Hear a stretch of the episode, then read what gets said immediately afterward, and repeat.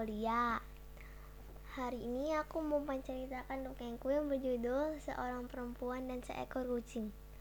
Di sebuah perkotaan, hiduplah seorang anak kecil perempuan yang masih berumur 10 tahun. Dia sedih karena tidak memiliki peliharaan. Suatu hari, ia sedang berjalan-jalan. Lalu ia melihat seekor kucing imut yang sedang kelaparan. Anak itu pun membawa kucing itu pulang. Ia beri makan, ia mandikan dan dirawat.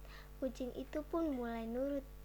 Ia diberi nama Kitty, padahal dia cowok, tetapi diberi nama Kitty karena ia imut, jadi dikira ia per, jadi dikira jadi dikira ia perempuan.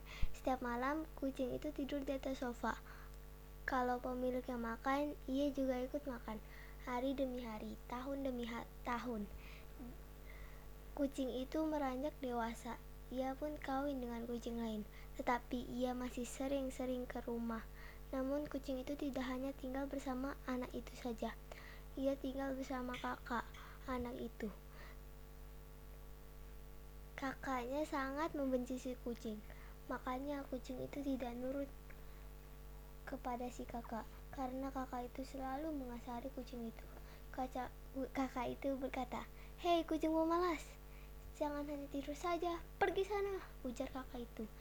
Adiknya hanya kasihan saja dan berkata, Kakak, jangan kasari kucing itu, dia kan makhluk Tuhan. Kakak itu kakak itu hanya diam saja. Hingga suatu ketika kakak itu sendirian di rumah. Ia ketakutan. Ia pun menyuruh Kitty ke dalam rumah. Kitty hanya diam saja. Tiba-tiba terdengar suara jejak kaki di luar rumah. Kakak itu berteriak, "Mama, mama!" Tapi tidak ada yang mendengarnya.